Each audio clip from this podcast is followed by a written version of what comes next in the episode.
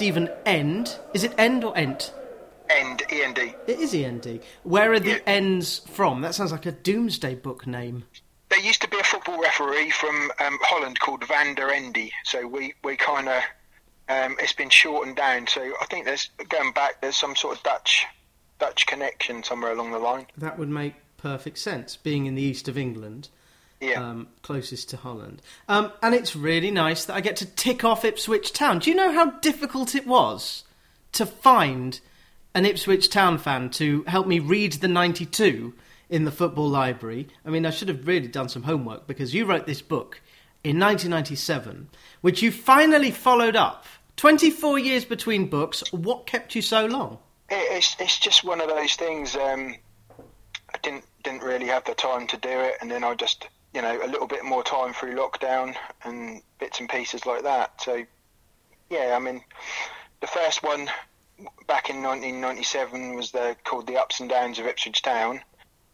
Back in the day then, there was probably more ups than there was downs, but since then there's probably been more downs than ups. And we speak at a very interesting time, because I haven't read the piece, but I just saw in The Guardian, I thought I'd ask you about it.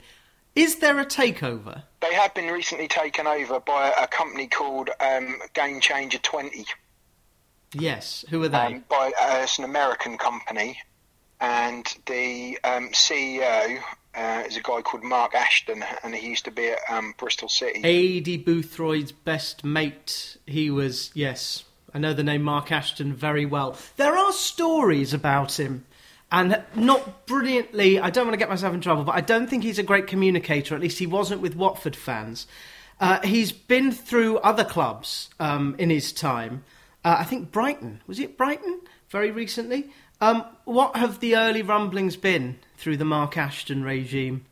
He seems to be communicating quite a lot to the fans already, and the first game of the season against Morecambe, I mean, they had over 21,000 there, which for League One is pretty good, really, to be fair. So that's very useful, because at that level, and I'm not telling you anything new, money really does talk. You can't get by selling €180 shirts with Messi on the back. We're talking on the 11th of August. Lionel Messi has now signed for Qatar, moving across from a club who were significantly in debt, despite being supported by Qatar.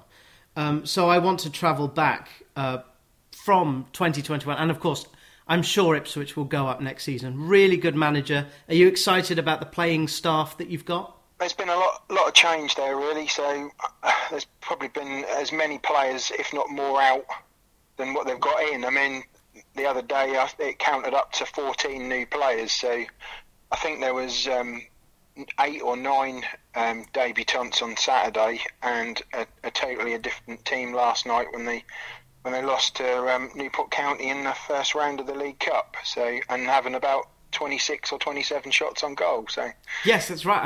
I've just pulled the stat up. 25, and you were chasing the game from the 4th minute.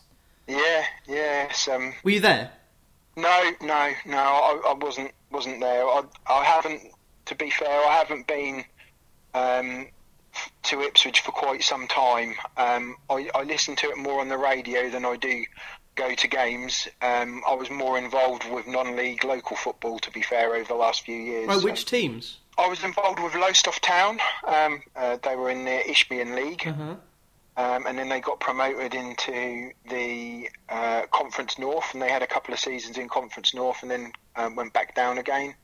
And then I was also involved for a little while at a club called Kirkley and Patefield, which is sort of just down the road from Lowestoft. But at Lowestoft, I used to do the press work for them for about 2.5 seasons.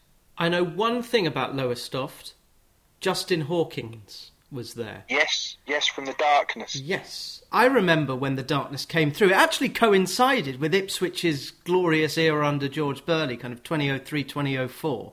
And they were everywhere for about a year, and then the second album tanked and there were drug problems, but they've kept hold of a lot of fans. They are still with us, The Darkness. Yeah, they're very, very popular still. Before lockdown, they were just about to go out on another world tour all over the place, America and sort of... Eastern European countries and places like that. I mean, they used to do some of their practices down near the Birdseye factory which does predominantly peas and makes their Birdseye potato waffles and things like that. So you could hear them sometimes when they were practicing. They'd just hire out a warehouse and you could hear them practicing. They were due to play the Watford Coliseum, which is just over there, as I am. And unfortunately, the roof fell in, so they had to cancel. They pushed it to 2021, and then we know what happened. But Lowestoft Town, things in non-league in the last two seasons have been all over the place. I go to Wealdstone and St Albans and Boreham Wood. I'll probably go to Hemel Hempstead Town as well. I'm blessed for non-league clubs. Do you still follow Lowestoft? Are you following them this season? Yeah. I'm hopefully going to be going on Saturday. They've got Barwell at home on Saturday. I mean, they're probably the most local team to them would be...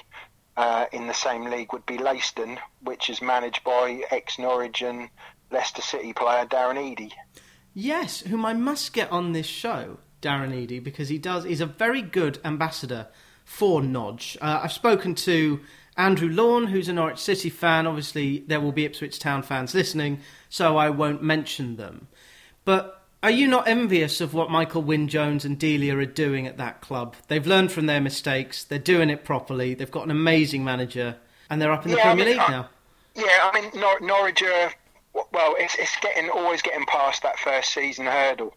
If you can manage that, and you know, after the first season, carry on it into the second season, and then you know you're getting a little bit more money. The last two or three times they've been in the Premier League, they've been a bit sort of yo-yo-ish. You know, fair play to them. I mean, I wouldn't like to say what the score would be if Ipswich and Norwich played them. It would be probably quite horrendously bad in Ipswich's. You know, it could be quite a high scoreline. I mean, they haven't got a very good record against Norwich, and unless you go back to the Robson days, really, or when Alex Maffey scored a hat trick when they won 5-0, going back to the late 90s. Happier times. I'm just looking at the squad up here for Ipswich. We are focusing on Ipswich. You're helping me read the 92. The big name for me, because I'm writing this book about the FA Youth Cup, and you have an FA Youth Cup winner in your squad this season. You are being entrusted, or Paul Cook is being entrusted, with developing the career of Louis Barry. He's expected to get 20 goals this season. How is he going to do that in this team? He made his debut last night, and apparently the local Ipswich Star, the headline was he could be the new Pelé. That was the headline this morning. So I think he's got big boots to fill if he's going to be as good as Pelé was or is still. Yeah, Pelé had won the World Cup by the time he was Louis's age. Louis turned 18 6 weeks ago, and he's wearing 12. You've got two experienced strikers, Joe Pigott and James Norwood, who are guiding him. Macaulay Bonn also played last night, and you've got Ennie's brother, Sonny Aluko. So that's going on up front. I mean, are any of them, it is League One, are any of them going to score 20 goals a season? How did they do last year? Well, kind of, it's a scenario of Ipswich have struggled with keeping players fit. I mean, they played the last 10 minutes last night with 10 players because they'd already made all the substitutes, and Norwood, James Norwood, who was a substitute, actually came off with some sort of injury with about 10 minutes to go, so that's not looking good. And he was sort of plagued with injury for the majority of last season as well. I mean, last year we had Aaron Drinan, who's gone to Leyton Orient this year, and Ollie Hawkins, a bit sort of like in the mould of Peter Crouch. He was sort of 6'6". He's gone to Mansfield. We also had another young lad who was a striker called Jack Lancaster. He's moved on to Cambridge United, who are also obviously in League One this year as well. The first few home games of this season, you actually play... you drew 2-2 with Morecambe. And you've got the franchise, Milton Keynes Dons, who I do class as a football club, and then AFC Wimbledon, back-to-back. Away trips to Burton, Cheltenham and heavy metal Wycombe Wanderers. What will be the big game of the season for Ipswich? What will be the six-pointers? Well, I mean, Cambridge is the local derby now this season, so later on in the season when we play Cambridge, there's, you know, people are going to be looking for that result. Saturday, Burton away, that's kind of like a little intimidating ground to go to. you know, even, you know, the first couple of the games of the season, you know, a draw and a loss. So we're kind of itching to get the first 3 points of the season on the board and try and get off to a good start, because the last couple of seasons Ipswich have gone off like a train, and then, you know, the train's kind of derailed by about November, December time, and then we're just sort of scrapping around to try and find a goal from here or everywhere kind of thing. So, but Paul Cook has already got a team promoted from the third tier, so you're in good hands. He's been backed with, I don't know if he's picked the players or you have a director of football there. I would probably say he's gone to, you know, the person with the chequebook and sort of said, this is what I want. You know, it's always a difficult case to you know, to say I want X amount of players or I want X amount of money. I don't think Portsmouth are very happy with what Ipswich have been doing, because they've kind of put the spanner in a couple of signings what they were after. Even spending a couple of £1 million in League One, that's quite a lot of money, but I'm signed 14 players and quite a lot of those have been on free transfers or, you know, like loans that have come in. So being classed as the Manchester City of League One at the moment, which is, you know, we've got to live up to it on the field as well as off. Yeah, I mean, you could well be the Notts County, but hopefully it doesn't get that bad. It's all about getting a football man in the boardroom. And Mark Ashton, a lot of Watford fans will not like him, but he does know what the game is and he knows how to balance a book. My friend Chris, a good friend Chris, used to work at the club shop in Ipswich, has only good things to say about Herman Hreiderson and the mid-2000s era. I used to see him and I'd ask how Ipswich were getting on. He'd say, yeah, we're plugging away. Marcus Evans hasn't got any money that he wants to put into the club. Was it a bit of a Randy Lerner situation? Was it that the owner was just content to bob along and spend within the means? Yeah, I think he had put as much money in as what he could. Some say not enough. We kind of got a lot of players that were nearing the end of their career, maybe a season or two seasons past their best. And, you know, hoping just for that glory spell of a few games where they, you know, they might push them back into the, you know, getting back to their top form. But, yeah, that's how it's been for the last sort of couple of years really, or last sort of 10 years while Marcus Evans was there. I mean, we've always kind of been a selling club. They have brought on some of their youth team players to, you know, go through the first Giselle team. Yeah, I mean, yeah. He's gone to QPR. I mean, Flynn Downs just signed for Swansea yesterday. You know, both of those went for around about £1 million. But I mean, £1 million in these days, this day and age, it's peanuts really, but yeah. It's crazy. I mean, 3 or 4 years down the line, if they're playing with better players, they could get better moves and they could be in the Premier League. I mean, that's like Jason Dazelle, Andre's dad. I mean, he was at Ipswich. He played at Ipswich in 300 or 400 games for Ipswich in a couple of spells and went off to Tottenham. I mean, back in the day, I mean, you'd have probably said he was pretty close to an England cap, but I mean, that was when England had the likes of Paul Gascoigne and you know, all the other midfielders at that time. I mean, now, I mean, England, I mean, caps are a lot easier to come by, really. So yeah, there's the Qatar World Cup, and I'm almost bored now saying how I disapprove of what's going on in Qatar. I disapprove with Lionel Messi being a plaything of the Qatari sports investment. That's not the football I like. I've almost gone off it completely. I barely watch the Champions League anymore. Because I'm more interested in just the survival of clubs. I would rather have an up and down. I'd rather Watford, and I keep saying this, sack their manager, become 18th, take the money, sell on the good players, reinvest. There's a mural that has gone up, not Muren, mural, but we'll get to him, of Graham Taylor. And I remember I went to watch Ipswich-Watford, or Watford-Ipswich. It was 1-0 to Ipswich in, I think, the Zola season, 2013. It was a terrible game and a terrible wet night. But that was football. I want to watch Watford Ipswich. Did you ever feel that when you went to Ipswich, that you'd prefer Championship football than, I don't know, Man U, Arsenal, Liverpool, Chelsea? Yeah, I mean, my first game what I went to was back in 1986, on just after my 12th birthday. I went with my dad and one of my friends. And Ipswich beat Stoke 2-0 and Kevin Wilson scored scored both goals. He went on to play for Chelsea after that. So that was my first taste of Portman Road, standing up back in the day when you could stand up at a football match in the Churchman's End, and gates weren't very, very big, you know, probably 12 or 13,000 at that stage. And I went off and on. I had a season ticket early in the Premier League days, and sort of more locally, or more recently I should say, just sort of picked and choose the games that I wanted to go, or having an involvement with the local football as well.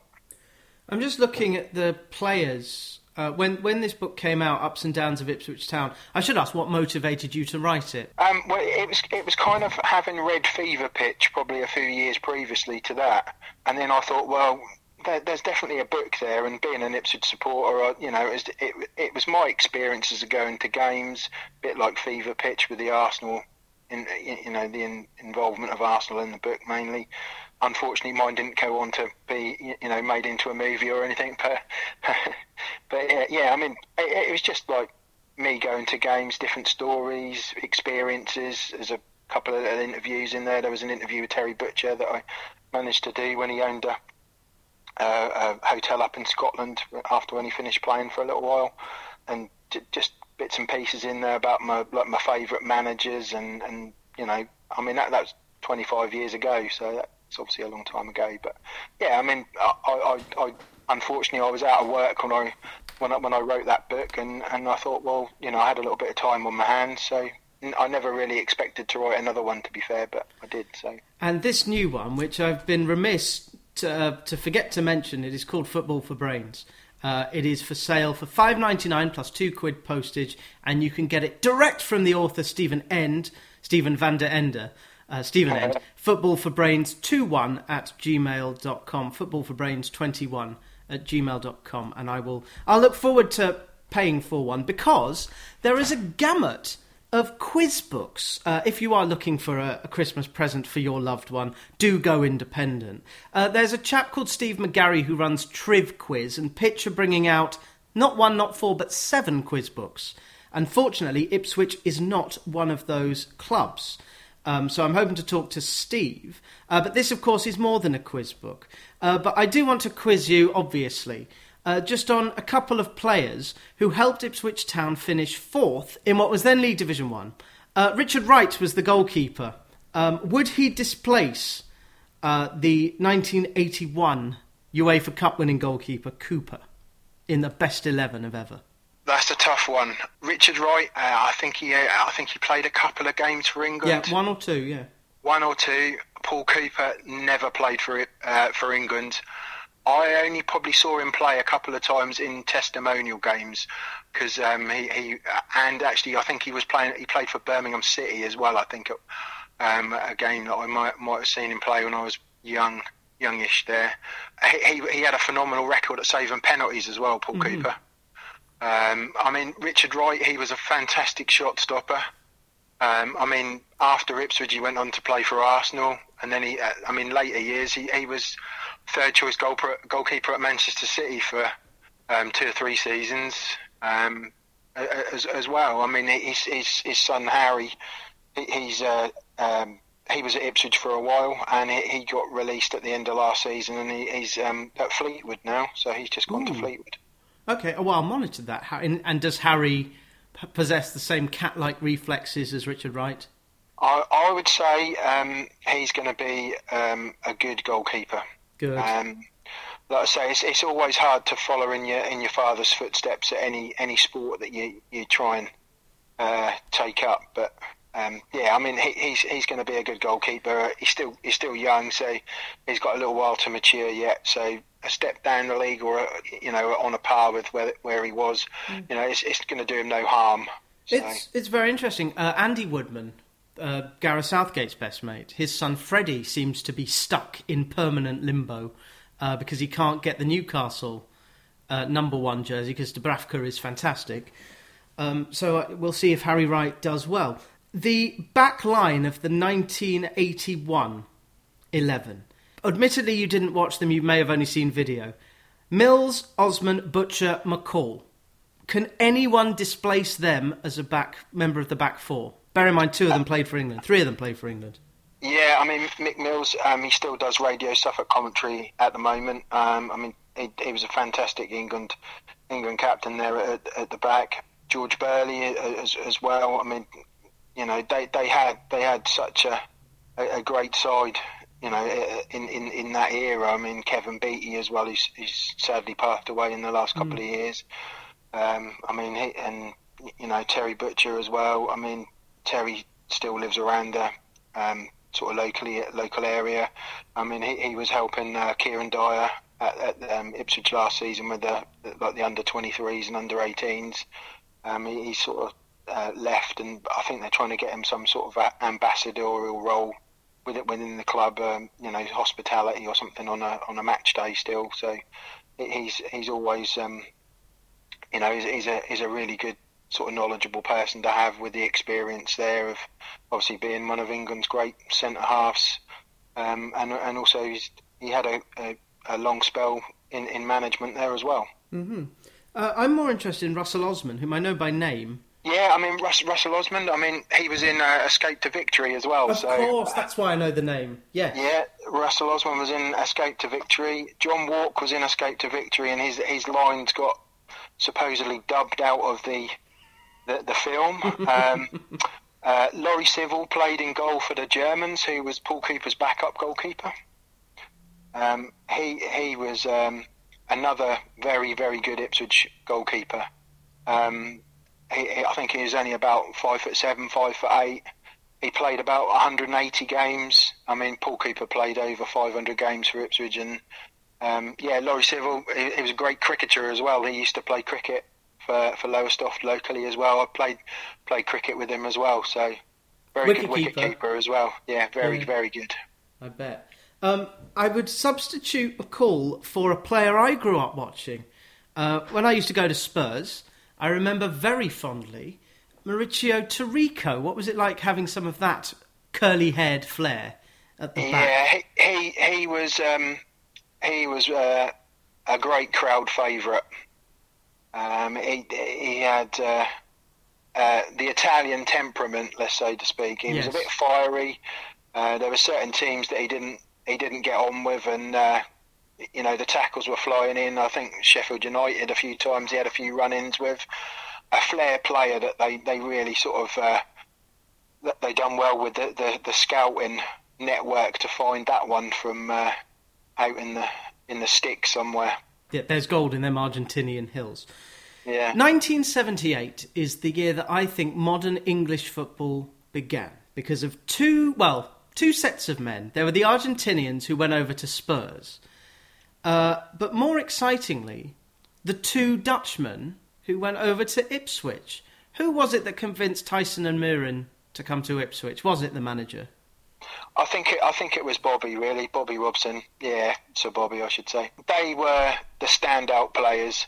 They kind of made Ipswich tick. I mean, the couple of seasons that they had there, I mean, it was none of you know, you can use five subs.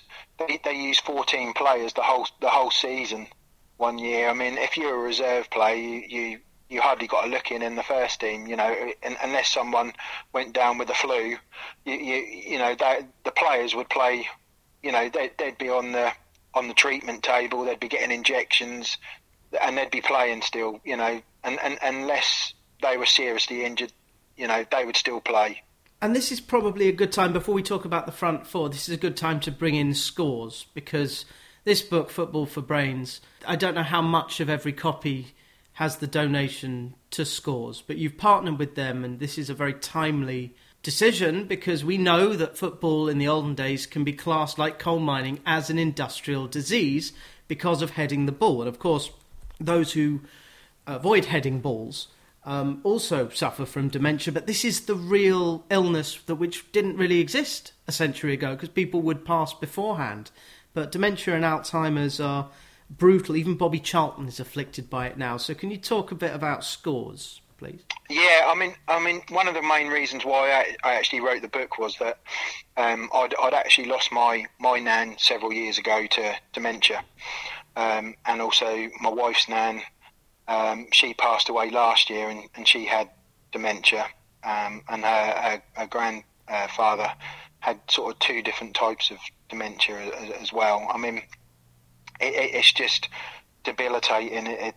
It's just one of those diseases that, you know, hopefully something will be found. I mean, I did see something on the newspaper today that they've managed to find something that may pick up earlier signs of dementia.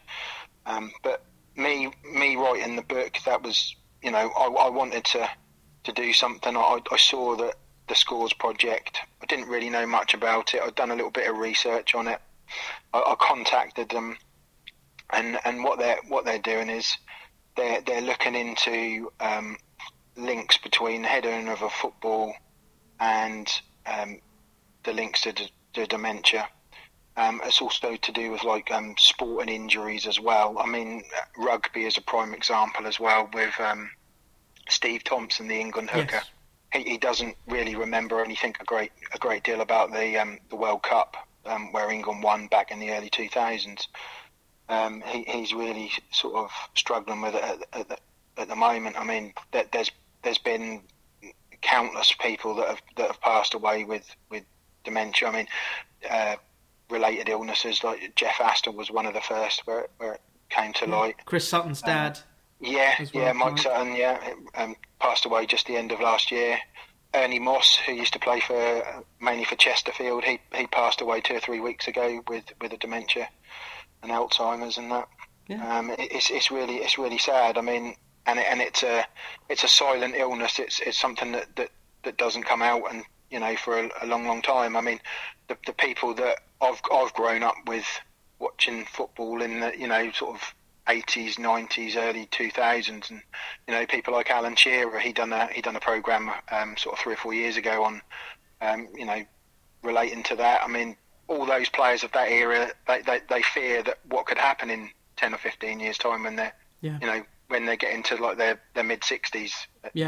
Alan's 50, Steve Thompson is early 40s, mid 40s. It is horribly scary, and I think that's a very perceptive thing for you to do. This book is Football for Brains, which I've just realised is a tremendous title, because it literally is. It's the correct use of the word literally. Football for Brains. 700 plus questions, 100-page quiz book, 81 Ipswich questions. Here's an easy one. Ipswich won the UEFA Cup in 1981. What was the aggregate score over two legs, and against who did Ipswich play? 5-4, I think, against Alkmaar in Holland. Yeah, you see? Very easy one. The front four: John Wark, who was still playing in the Premier League era, the great Paul Mariner, the great Alan Brazil. A lot of people do like him. I think he's unlistenable. And is it Eric Gates at the wing? Eric Gates, yeah. He was probably the forgotten one. He was the chap that had set all the other ones up, really. I mean, Alan Brazil, he's made a living out of talk sport and made a living out of horse racing. So, yes. And I mean, John Wark, I mean, he had three spells of Ipswich, went away, came back. One of my favourite players, Paul Mariner, sadly passed away sort of 2 or 3 weeks ago. I mean, that was really sad. I mean, he had a brain tumour. And he was only 65, I believe. So. I read the obituary, and he, Bobby Robson said he was one of the best players he'd ever coached. Yeah, I mean, Paul Mariner, he came to Ipswich from Plymouth Argyle, and a gentleman called John Pedellity went to Plymouth, went the other way in the transfer, and Mr. Pedellity, he used to be my sports teacher at high school, so yeah, he lives out near Ipswich still to this day. So that's about well. Yeah, we used to talk to him about the Paul Mariner deal, and said, yeah, he kind of made Paul Mariner's career. So I don't know how true that was or not, but yeah, Paul Mariner, he was one of my favourite players when I was growing up. Did he have any equivalent? Who did he play like? I don't know. He just scored sort of wonderful goals. That was the thing. I mean, he went on and played for Arsenal and had a career there as well, and he went on to manage in America and that as well. So it just a really great guy. A great life, but 65. I mean, yeah. My dad's 62. 65 is no age whatsoever. And you had it was the first Ipswich home game the other week against Morecambe, so there must have been a big ovation Yeah, they had a minute silence or a minute applause. I mean, I think it was during the Euros, mm-hmm. One of the earlier games, they had a little tribute on TV and BBC, and they done something very sad. I'm just having a look at something. Again, I could ask you this, but the great season when Ipswich finished 5th under the management of Joe Royal. David Sheepshanks was the chairman. Who played number 9 for Ipswich in that 2003-04 season? It's got to be Marcus Stewart. The card says Pablo Cunyago. Oh, Pablo Cunyago. Oh, what a player. Yes, Marcus Stewart was probably the year before. The young Darren Bent was there. Yeah, Darren Bent and Pablo Cunyago. I mean, Joe Royal, that was an era. That was an era as well. That was one of my favourite eras, going to sort of home games and away games, because, you know, you kind of knew if you'd let in 3, you were going to score 4. So, yeah, Pablo was one of my favourite players. I had a real soft spot for him, and he did come back and play again later on in his sort of more twilight years. They were really, really good that season. Good. Yeah, I'm not going to mention the Ipswich 4, Watford 1. Instead, I want to talk about this game. Were you there at the 6-4? 6-4. What was that game? Ipswich 6, Crewe 4, January 2004. No, but I have watched that game, and if you ever want any inspiration to watch an Ipswich game and go there again, put it on YouTube or any other streaming providers and watch that game, because it's end-to-end and it is an absolute crazy game to watch. I think I will. I think I've got the season wrong, because the one I was trying to find was the season under George Burley. I obviously undercooked it. Okay, so when they finished in the Premier League, when they finished 4th in the Premier League or 5th in the Premier League. Yes, which was 2000, 2001, finished 5th. I've got the squad up here now. Marcus Stewart was up front. Herman Hreiðarsson was there. Well, I guess Mariner and Brazil would be an all-star Ipswich 11's front two, but how close are the likes of Marcus Stewart, Jamie Scowcroft, Darren Bent to them? I'd probably say you could put Marcus Stewart in there, because he had a good couple of seasons at Ipswich there, and I mean he was the, you know, the important, you know, go-to for a goal person. Yeah, I mean Darren Bent scored quite a lot of goals before he sort of moved on to the Premier League. I mean they also had they had Richard Naylor there as well, who played centre half for them and also played up front occasionally as well, in need of a goal. And I mean he scored in the playoff final against Barnsley in 2000.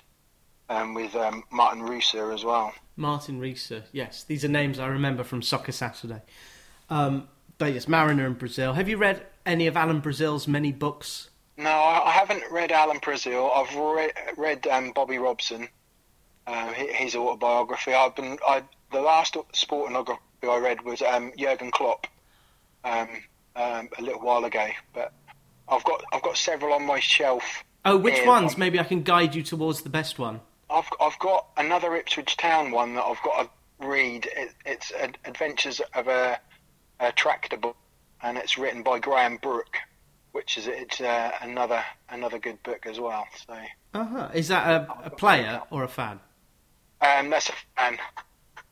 Not to diminish fan literature, because as you said, Fever Pitch is the ultimate in fan literature, and there have been books that have come close to it, but because of what it was culturally, because the middle class nature of following football was helped by Fever Pitch. I am hopeful of getting Nick Hornby in here, because it's 30 years since Fever Pitch came out next year, and he's already done a lot of press about it, but a famous Cambridge United fan, so I shouldn't really mention him. No, I mean, like I say, I think Cambridge have done well. They done well last season to get promoted, and then their top goal scorer he signed for Wrexham. Paul Mullin, what first attracted you to Ryan Reynolds' documentary? Yeah, that'll end. Well, end like Adam Rooney at Salford. Adam Rooney's goals took Salford up. It's exactly the same situation. You move down the league, and yes, Paul Mullin is going to scare that division. I mean, or he's a housemate of James Norwood, so. Until last year, I'm not really sure what happened there, because I think he could have said, well, you know, come on, you can come to Portman Road and we can play up front together, but it didn't quite work out like that. There's time ahead. You could always, yeah, when he's bored of Wrexham, well, once they've built the statue of him. Just is James Norwood a question amongst the Ipswich questions in your book, Football for Brains? I think he's in there somewhere. Whether he'll be in there if I write another book, I wouldn't like to say, because I just have my sneaky suspicions that he may be moving elsewhere soon, that's all. And we are talking 3 weeks before the window closes. Yeah. So anything can happen. There are still outgoings and incomings. He's got to prove his fitness first, I think, to gain an iconic status at Portman Road, I think, in Ipswich. So he's got to keep himself injury-free. Who has been Ipswich's player? Who was the player of the Mick McCarthy era? Who was it? Freddie Sears? Who was the one player who deserves to be talked about as a classic player? Freddie Sears was a bit. He was sort of in and out of the team a lot. He wasn't really settled really a great deal. I mean, McCarthy he was always the kind of a solid manager. He was a grinder of results, and you know, like Cardiff are now. I mean, I would have taken him back if he would have said, "Yeah, Ipswich in the championship, finishing in the top half," and instead of being in League One, but. You can't do it. He fell out of love with the club really, but he sold Keith for more, and then he's bought him back, and he's playing for Cardiff now, and he's playing for Wales. So yeah, I think Cardiff will do quite well this season as well. I mean, he knows what he's doing. He knows how to set up his teams, and the Championship is one of the hardest leagues to get out of, as we all know. But League One is pretty difficult as well. So it's just. It's hard to tell. I mean, the Mick McCarthy era, I'd probably say that the defensive, maybe Chambers and Carl Skews in their early days, they had good careers before. They've just moved with Alan Judge and a couple of other players to Colchester. So no real kind of standout player of that era, really. But... yeah, that's why I asked. It's. I think you've given the right answer. Which I hope people can do for among 700 questions on Football for Brains. Again, footballforbrains21@gmail.com, £6 plus £2, so that Stephen End can put a stamp on it. It's not just quiz questions. The guy, do you know the phrase, "But wait, there's more"? Someone actually invented that, and the guy died. He was an American info salesman, and he died the other week.